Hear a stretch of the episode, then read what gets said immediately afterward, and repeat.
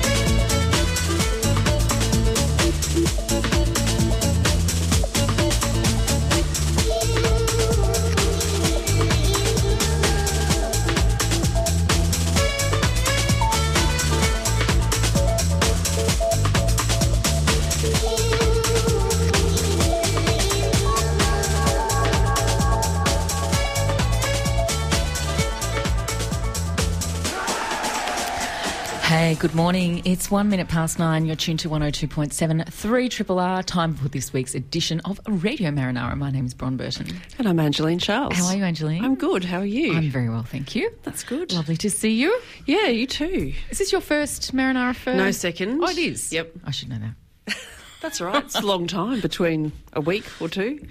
I'm a bit sleep deprived this morning. We had some lovely friends over last night. Big shout out to PK and Sophie. I know you're listening.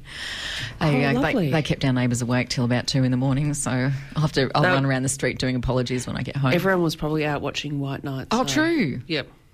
No need to worry about that. Hey, uh, thank you very much, Tim. Uh, great vinyl bits as always. It was. I, uh, I put it on as I was driving in and um, had that. I, I love the fact that every now and then Tim kind of chucks in a track, and if you, I go, is this Tim? Is someone else in this morning? Yeah, keeps us all guessing. I do need to know though, and maybe some other listeners might need to know. Did you work out the coffee? No.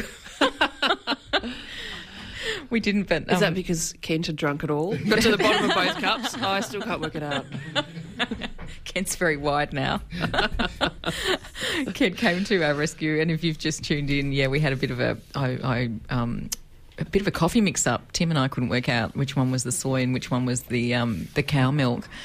And uh, I have a bit of a dairy issue, so I didn't want to risk it. So um, anyway, there you go. That's been our drama this morning. Should we get into the program? We should. All things wet and salty. We're shortly going to be joined in studio by Carl Gardner. He is a an artist uh, and has a really interesting story to tell. Uh, Surf based art is what he does, and he's got a great exhibition coming up called Beats Working. I'm all for that. Cool. Yeah, we'll find. Well, I think that the title's self-explanatory, but we can uh, we can talk about that. Uh, I think there might be like a double meaning in, in beats working. Anyway, we'll talk to Carl shortly. Um, normally, in the middle of the program, we have a little segment where we cover some community-based uh, activities that are going on. Um, all of the good people from Dive to You are either busy underwater or off doing other things this morning. So we were hoping to have a great sponge transplant update. That's good news though, isn't it? It's obviously good diving weather this morning. Yeah, I think so. Unfortunately, it's not great for radio, but anyway. That's right. But we've got some other things we can talk about. Then we're going to cross to, I think, Ocean Grove, uh, maybe Barwon Heads. We'll find out. To speak with Lizzie Doyle, and Lizzie's going to be talking to us about a, a wonderful event called Wild Women on Water. This is the second event that's taken place. Uh, Promoting women in surfing in particular, but also raising money for a really great cause. So, uh, they had an event last year, uh, which was their first one, and it was so successful they're doing it all again this year. So, if you um, maybe listened and thought, oh, I'd love to do something like that or be involved, uh, or, you know, just want to go down and help out, Sounds awesome. sounds good. And then, Angeline, you've got some stuff.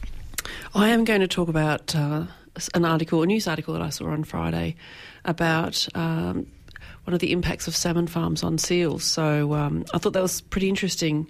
especially in the wake of uh, the Four Corners report last year. So we'll hear more about that later. Very good. Excellent.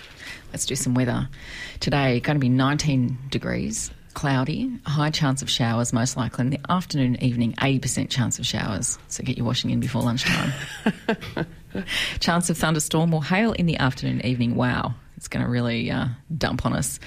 Winds northwesterly uh, 15 to 20 kilometres an hour, turning west to uh, 35 kilometres an hour in the morning and then decreasing. So, um, yeah, maybe not such a good diving day after all. Well, that's maybe why In the that's why they're out now early. Get, getting- in before the change. That's it.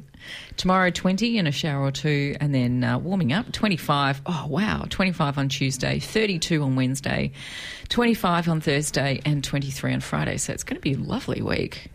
Yeah. Do you think the weather gods have got that wrong a little bit? It's not on the weekend. That's when the, the good weather's supposed to come. Otherwise, it's too hard to go to work. Although at least White Night was dry. Well, at least it was dry. It was pretty cool though. I certainly put the heater on last night. Did you out, get out there and get amongst it? I, I didn't know. I sort of didn't realise it was on this weekend early enough to be prepared.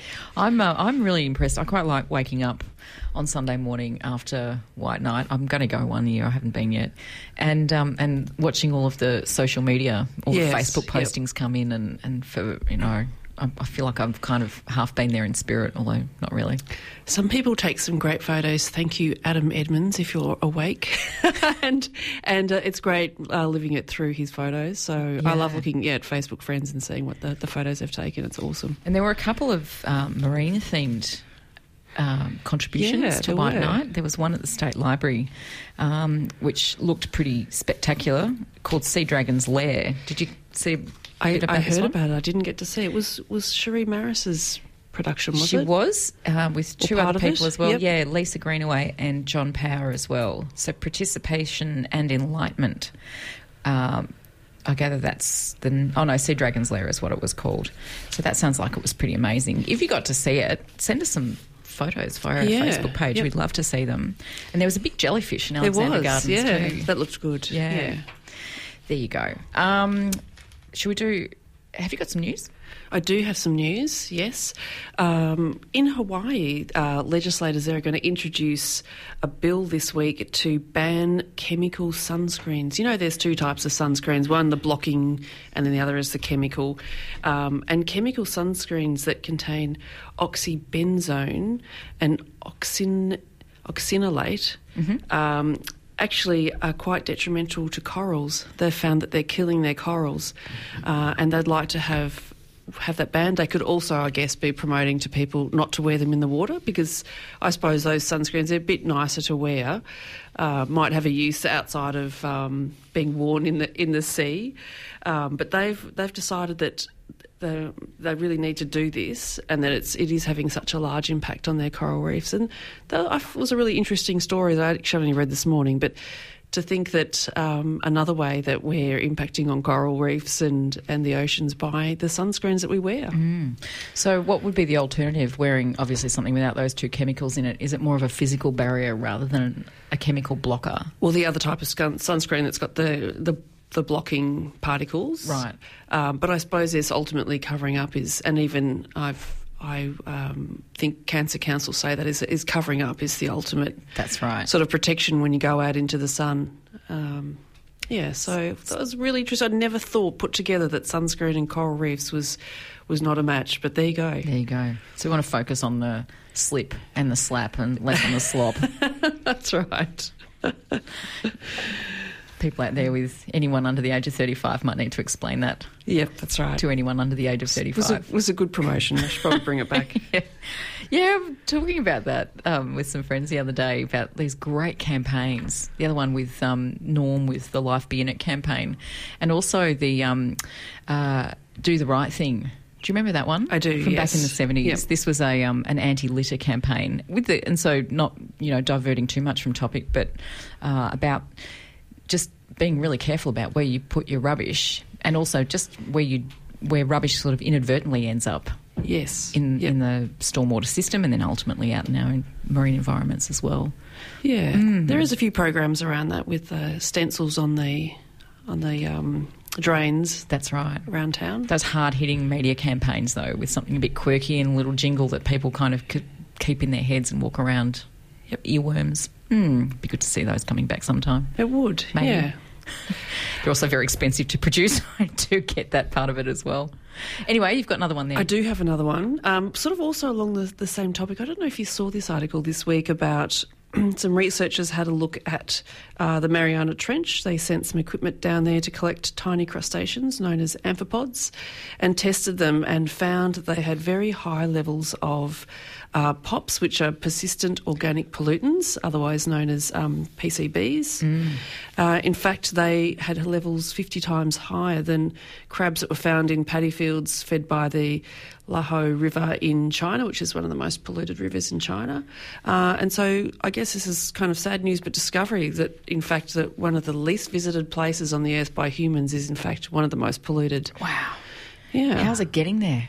Well, they're just big sinks, and they think that the, the theory is that the uh, chemicals and the PCBs are just uh, just ending up in the bottom of these trenches just by nature of them being the lowest point, um, and they're just big sinks collecting all the pollution. Yeah, and of course the the significant P in pop is per- persistent, and so once this right. stuff gets in, Yeah, and I suppose you, you remember too that a lot of uh, larger marine animals which collect these chemicals in their in their bodies, in their fat, and when they die, they fall to the, the bottom of the ocean. So there's sort of like a direct transit as well through Yep. those animals, and then they're eaten by uh, the smaller, lower dwelling animals and and uh, collected again through that way. So that was, I thought it was pretty disturbing news. oh, it's but very disturbing. a place that we, we hardly ever visit um, and know so little about, and yet we're having a really large impact on it. So important that that research continues, so that we're aware of these facts.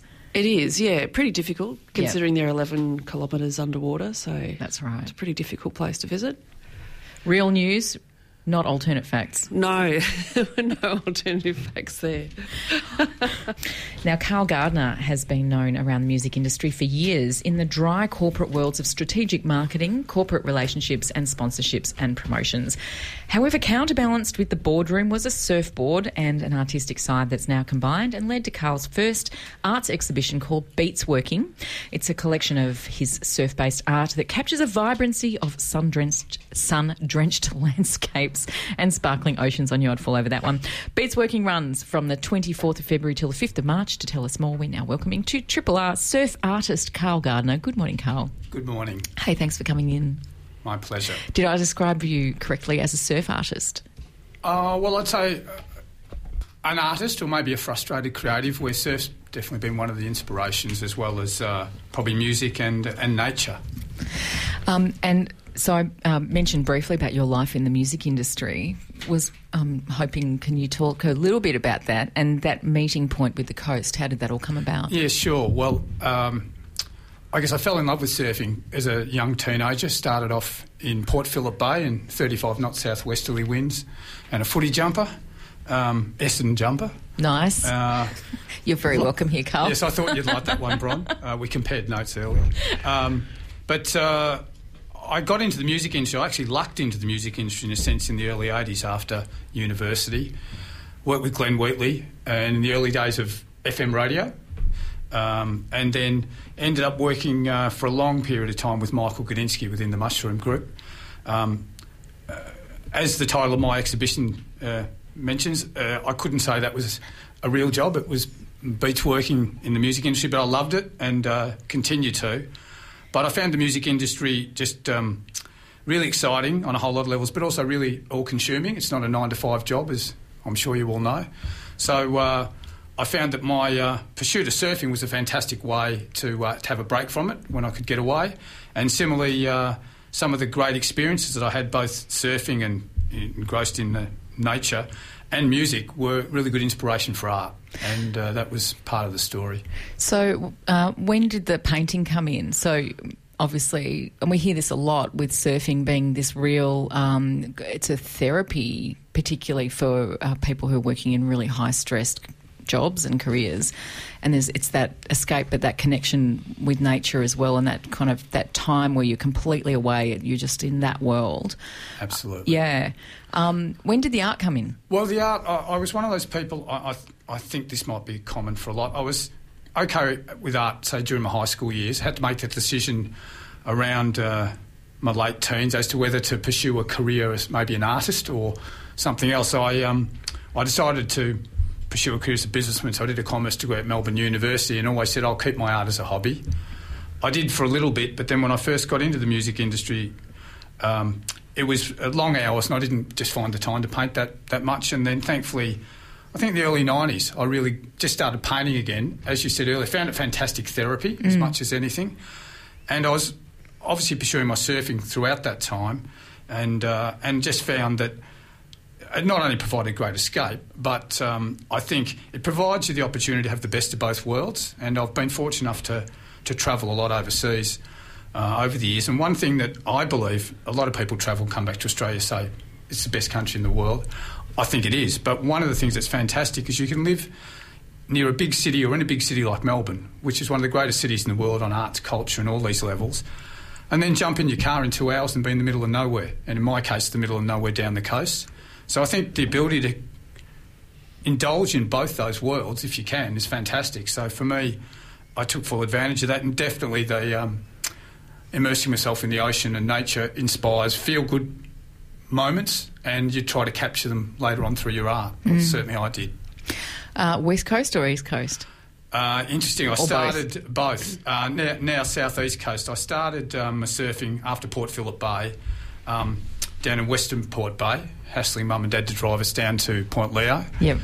Later graduated to a, a prefab bolt together hut in the old Torquay camping ground. So I had my West Coast days in the late teens. Then spent half my life growing up on the Mornington Peninsula at a friend's house in Blairgowrie. But then about 15 years ago, rediscovered Wilson's Prom in southeast Gippsland.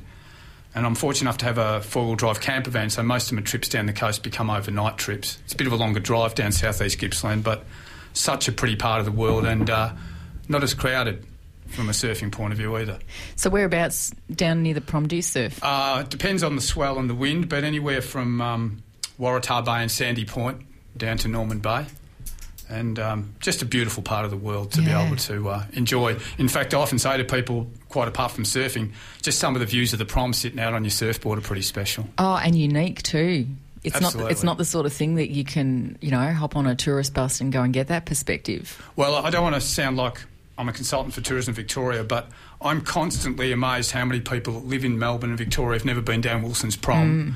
And as I said, I've travelled a lot. That is as good a national park as anywhere in the world, if not one of the best. Oh, it's absolutely magnificent. I've had that perspective from a dive boat, though, not from a surfboard. But um, but at least I get what you're saying when you're actually out on the water and you're looking inland. Mm. It's yeah, it's, it's amazing.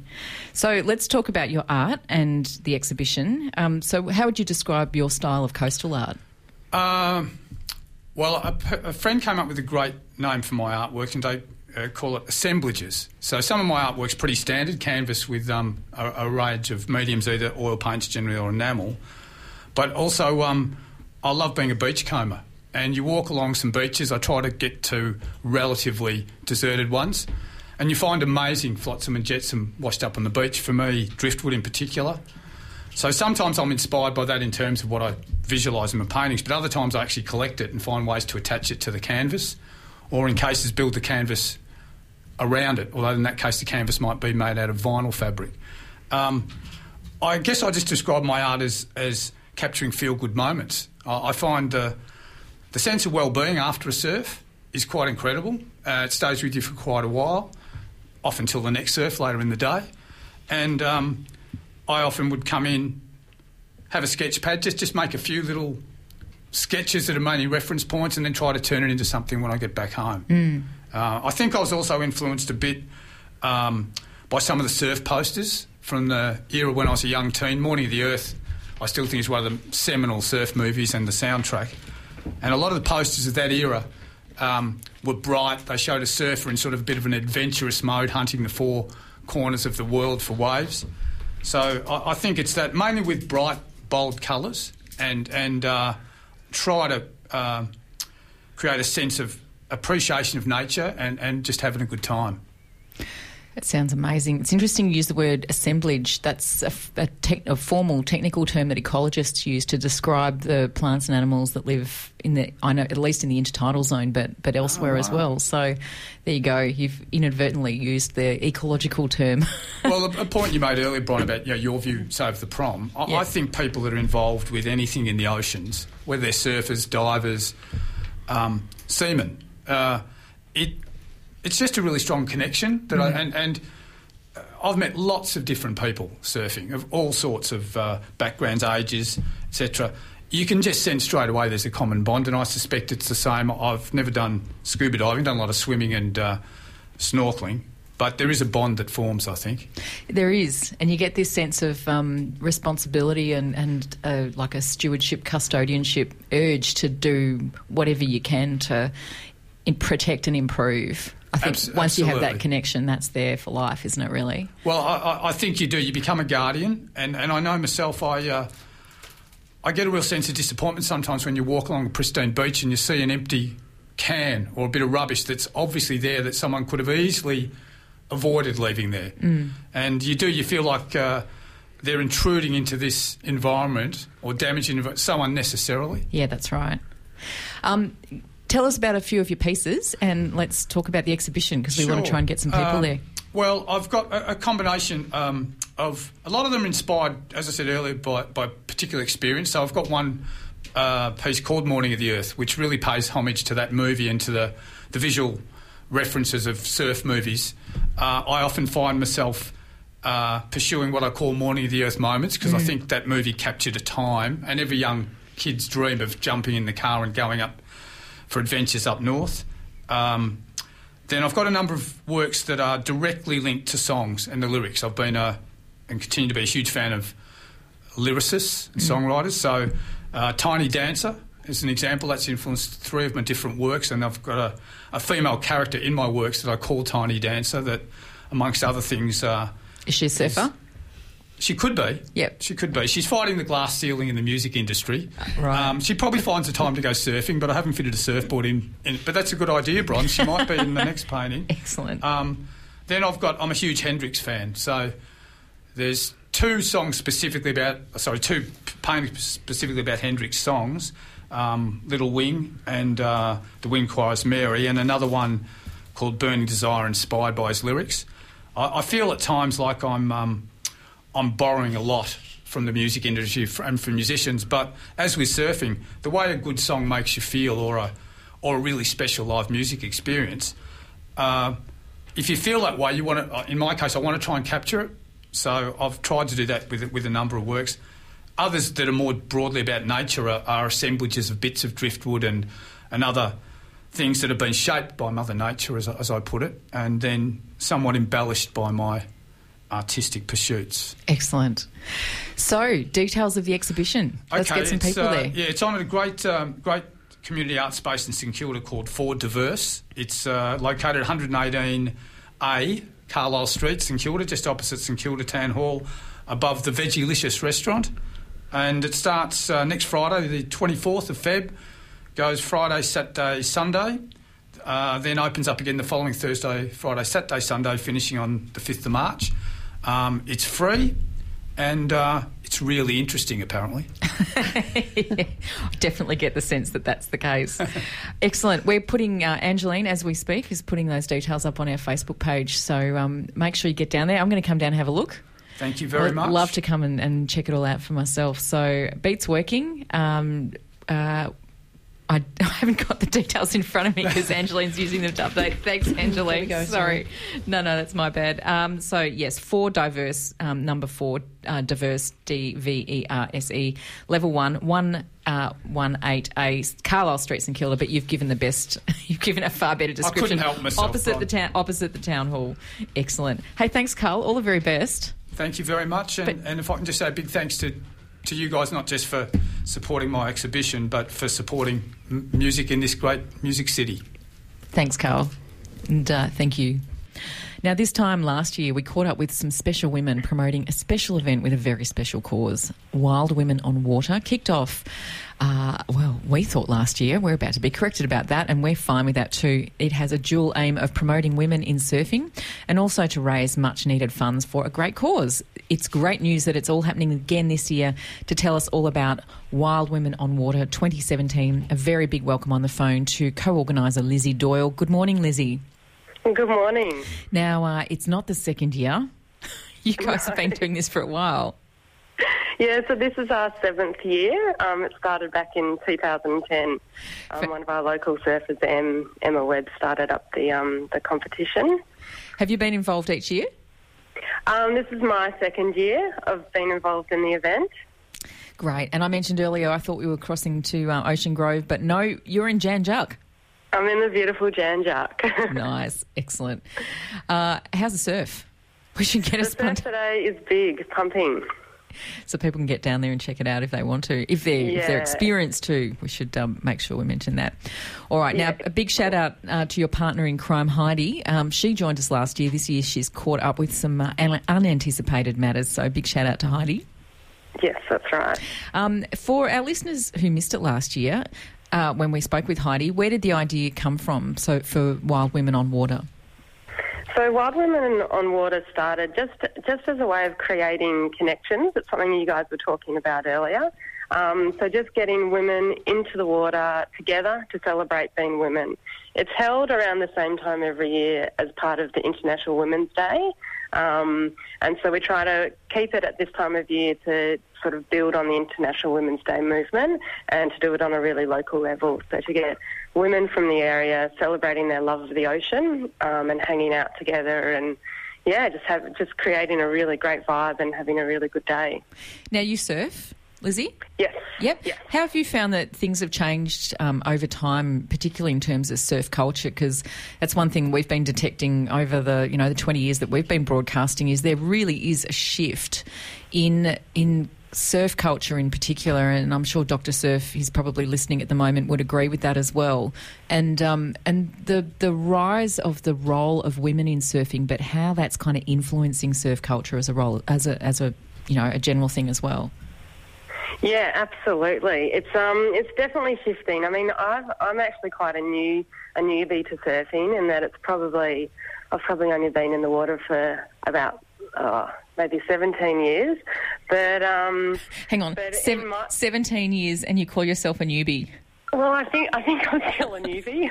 I don't think I'm good enough to be to be an old hander. Wow.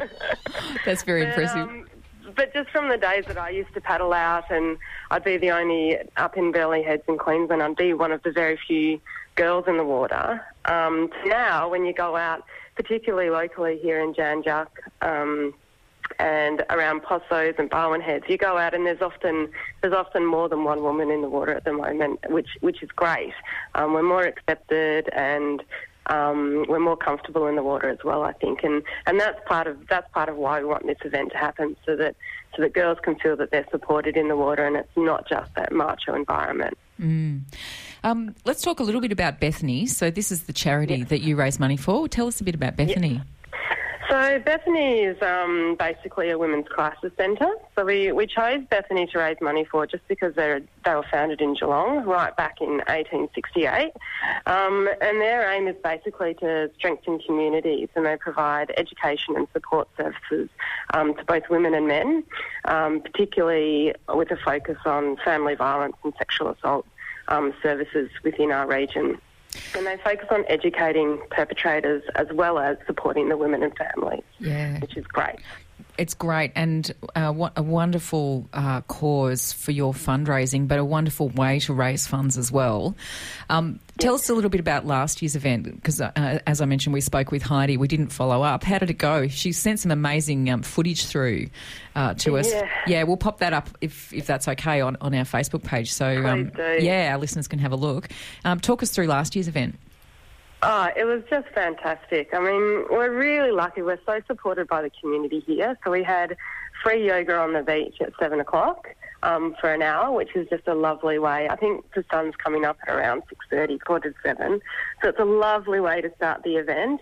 Um, and then it just it just kicked off. We had over over 50 competitors, which was just fantastic. We had heaps of spectators cheering on from the sidelines. Um, we had all sorts of crazy events. So we had the the normal competitive events. So we have the age groups for under 18, the open, and the over 40s, and they're um, all longboard events. So so then, for those that aren't into competition um, and want to just come out in the water and have a bit of fun at Posso's, which is an amazing break, they can join in in the mongrel, which is an, an any board, any size board, maybe a boogie board or a, dare I say it, a sup, um, or a short board or a long board. And then we also have the expression session, which is just about people getting all dressed up and going crazy in the water and just having a heap of fun and catching party waves. So Last year we had great music. We had some pretty funny commentators on the mic, um, heaps of food and coffee, and it was just a beautiful. It was on. It was like a festival type atmosphere. Um, just everyone just celebrating. I don't know the ocean and womanness and all those sorts of things. Fantastic, and it works so well. You're doing it all again this year, and you That's mentioned. right. And yeah, sorry. No, yeah, we couldn't hold back. We could not do it again. That's awesome. And you've got other activities as well. So you mentioned yoga and massage. So there's all all kinds of stuff going on down there. Um, and tell us a bit about Possos. You've just mentioned Possos for for the uninitiated. Uh, it's a tell us about Possos. Well, I- don't want to give away too many secrets, but I think most people in the surfing community knows Possos. Um, so it's sort of be- between Breamlea and Torquay, and it's a, um, a beautiful, peeling right-hand reef break. Um, it's it's mostly surfed by longboarders, and uh, because of that, it is if you're on a shortboard, it is a little bit more challenging to get a wave there. But um, it's just this beautiful, crumbling, breaking right-hand wave that you can just on on great conditions, you, you just can't really surf on a wave that's that's more fun than that. Um, it's a pretty long, bumpy road to get out there, so you want to make sure the car's not going to fall to pieces um, as you're driving out on that track. But it's yeah, it's just it's just such a beautiful environment. We're really lucky this year that we've got. Um, Karina, one of the local Indigenous women, is coming out at eight o'clock to, to do a welcome to country for us, and that area is actually really um, a really important Indigenous significance. So it's actually it's actually really fantastic to have her coming along, um, doing the welcome to country, and it, it just sort of solidifies why we're why we're doing this event and the area that we're doing it in, and just makes it um, it just makes it feel really good to be to be doing it in that place. Oh, you've just got everything covered, and it, it just is going to be a, a, one, a wonderful event. Um, so, Saturday, the 4th of March. Um, That's right. And if people want to, you presume you want people to register first rather than just rocking up. What's the best way that they can do that? Yeah, definitely. We need we need to get registrations in so that we can get everything drawn up. So there's three ways to get in touch. Um, you can go to our website, which is surfcoastlongboardclub.com. Uh, you can find us on Facebook, and that's Surf Coast, which is one word, Longboarders, which is one word, and Club. So Surf Coast Longboarders Club on Facebook. Um, or you can um, send us an email as well, which I'll give you that the email details, and you can pop them online perhaps. Fantastic. Right. We'll put links to um, both your Facebook page and uh, and that website on our Facebook page so people can check that out for themselves. Hey, have a great, have an awesome event, Lizzie. Really amazing. And um, we'll catch up with you again um, down the track, but definitely this time next year because uh, it's such a wonderful thing that you're doing. Yeah, great. Thank you so much. No worries. And uh, yeah, thanks for your support. Oh, as always, yeah, it's a pleasure. Thanks, Lizzie. All right, thanks, Bron. Okay, Bye. catch up. Bye for now. Lizzie Doyle there, Wild Women on Water, and we'll put some links through that on our Facebook We page. certainly will. Excellent. Right, Angeline. I just want to report back, uh, report about an article that I read in the Australian on Thursday, uh, written by Matthew Denholm, um, about the number of seals that are relocated from salmon farming pens in Tasmania. Uh, so the Australian obtained some information under the right of information laws in Tasmania that show how many seals are in fact being relocated uh, from pens. So the the practice is that around uh, salmon farming pens, aquaculture sea pens. The seals can be se- seized and relocated several hundred kilometres away. So these seals that get into the pens, or are they just kind of hassling, from outside? around the pens. They may have gotten into the pens. This is from my understanding of of uh, reading this article and several aquaculture websites. Because, of course, from a seal's perspective, this is a smorgasbord. Oh, it'd be awesome, wouldn't it? Yeah. Yay, you don't have to work too hard. Look at all these fish in a net. I'll That's just have right. to chew through and I've got them. Yep. Uh, so, yeah, it is a bit, bit, bit like Disneyland for seals. Um, and, The happiest place on earth. well, perhaps not quite though, but Yep. um, so the seals are generally tran- uh, like translocated from the southern coast of Tasmania to the north coast. Uh, they can get quite stressed during this. I imagine it's quite stressful for animals that aren't used to being transported, being in those conditions, um, and they they can. So some can die during the relocation, and they can also uh, swim directly back to the farm after release. So I think you'd have to question there how effective this method is. Well, of course, you're not just taking them away from the, the food source, you're taking them away from their their own. Um, Well, their colony, their families, their, their, colonies. Yep. Yeah, colony is the word I was looking for. Yeah. Yep. So they also have a three strikes policy, which is regulated by the government, and uh, which is the, Tasmanian state government, I presume. Uh, and individual repeat offenders uh, are given. It can be had a strike marked against them. It's interesting to how they know the seals individually, but perhaps they're tagged or they've got scars that make them um, able to be identified. And excessively aggressive seals can be euthanased. Right. So the data that was retrieved under that request showed that there were 45 strikes against seals. That means there were 45 incidents recorded against various seals, and four seals over this four month period that the information was received were killed.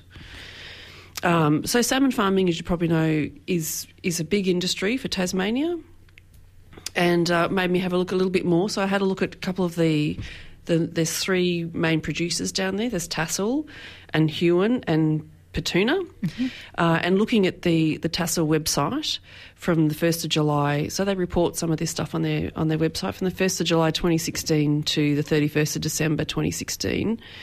They relocated 924 seals. Oh my god. That's a huge number, isn't Wow. it? Now, that's a big spike from previous years. Uh, in the 2015 year, they relocated 145. In 2014, there were 90. And in 2013, there was 144. So I didn't see any information that explained why there's been such a, a spike in relocations and or whether we're talking about the same seals or 924 individual seals. But I thought this is a really interesting article to tell listeners about mm. about what is actually goes into making farm salmon.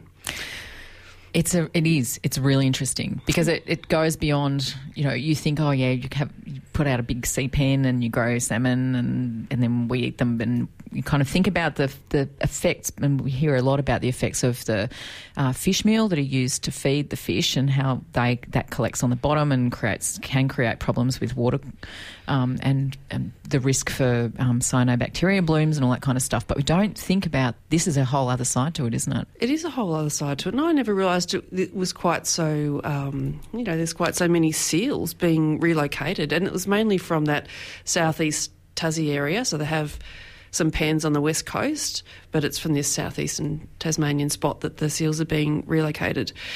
And you know, something I thought was important to note that they have a, a W Tassal have a WWF, which is a Wild World Wildlife Fund partnership.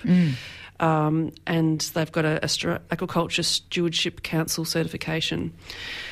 So one of the other companies, Huon, didn't relocate any seals since August 2016. Now they've spent about $90 million upgrading their pens so that they are um, got these special barriers that the More seals seal proof. more seal proof. Um, although in 2016 they did have five seal deaths, which was presumably there's no explanation on the website, but presumably from seals um, drowning after they're getting stuck in the pens and they're trying to chew through. So because they've upgraded their equipment, they're not seeing uh, any seals. They're not needing to relocate any. Um, and before that, for that uh, 1st of July to August, they'd relocated only 20 seals, so quite different numbers.